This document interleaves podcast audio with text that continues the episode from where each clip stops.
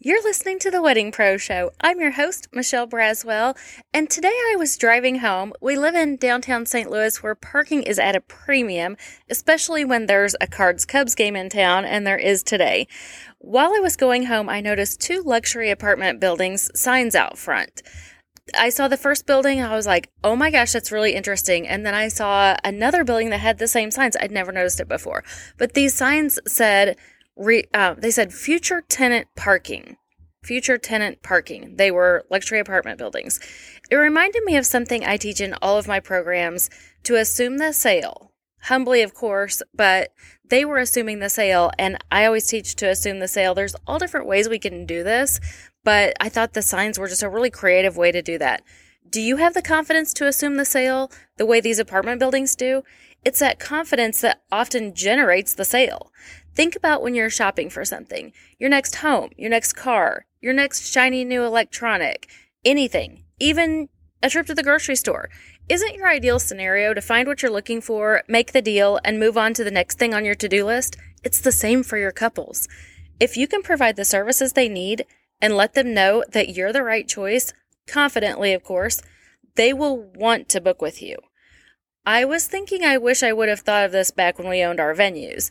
If you have any kind of service where the couples come to you for showings, wouldn't it be so cute even just to have a parking sign that says reserved for the future Mr. and Mrs.? I think that would be adorable, and it's like a great first impression.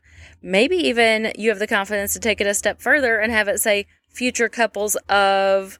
whatever your business name is. I always think I'm hilarious when I use this example, the Love Shack wedding venue. So let's say you own a wedding venue or you work at a wedding venue and you've got a sign out front that says future couples of the Love Shack wedding venue. When they park there, now did you notice that I said when and not if they park there? When they park there, now that's another trick to give yourself confidence in assuming a sale. Consider in your mind, think when they book with you, not if they're going to book with you. So when they park there, not only are they taking a tiny step to already booking in their own minds, but they're also giving you a little confidence when you see them choose that parking space when they drive up, right? If you don't have a physical location like this that they come to visit for appointments, you can always assume the sale, again humbly, in your communications.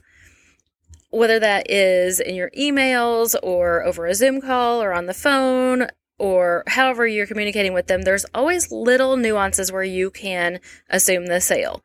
Now, as always, I've got a hot tip for you on this episode. Try asking your couple a question, any question, when you're discussing your services before they book that has an obvious answer of yes. So you're going to ask them any question that has the obvious answer of yes.